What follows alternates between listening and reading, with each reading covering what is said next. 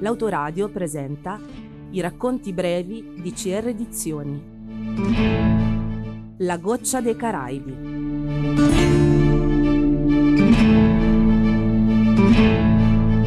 Nel febbraio del 1717 la Waida Galley, un imponente vascello battente bandiera britannica, nel corso del suo primo viaggio di ritorno dai Caraibi, venne catturato dal capitano pirata Samuel Bellamy e dalla sua ciurma. A bordo della Waida, oltre ad un enorme carico di preziosi, c'erano schiavi africani, nativi americani e diversi reietti provenienti dal vecchio mondo.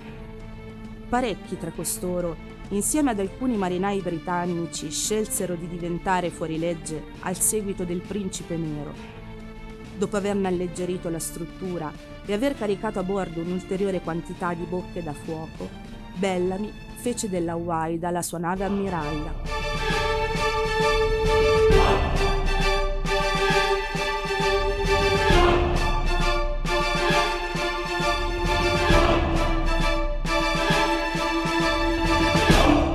Al suo comando, nelle settimane seguenti, il principe nero catturò anche la Mary Ann, nave di più modeste dimensioni, che si aggiunse alla flotta di quello che all'epoca era senza dubbio il pirata più ricco del Nuovo Mondo.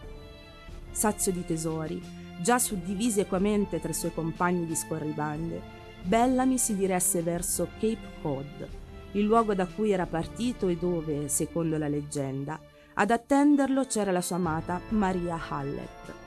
Una fittissima nebbia fece sì che la Waida e la Mary Ann perdessero i contatti della Marianne, della Ann e della Fisher, le altre navi della flotta. Seguì una terribile tempesta, nel corso della quale la Waida prima serenò, poi si capovolse e infine affondò.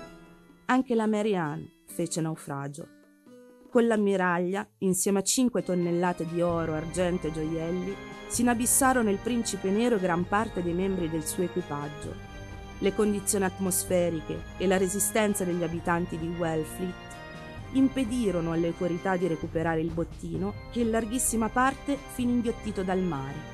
Soltanto nel 1984 l'esploratore archeologico Barry Clifford trovò i resti della Waida e ne trasse numerosi reperti, tra cui la celeberrima campana, che contribuì ad identificare senza alcun dubbio la nave.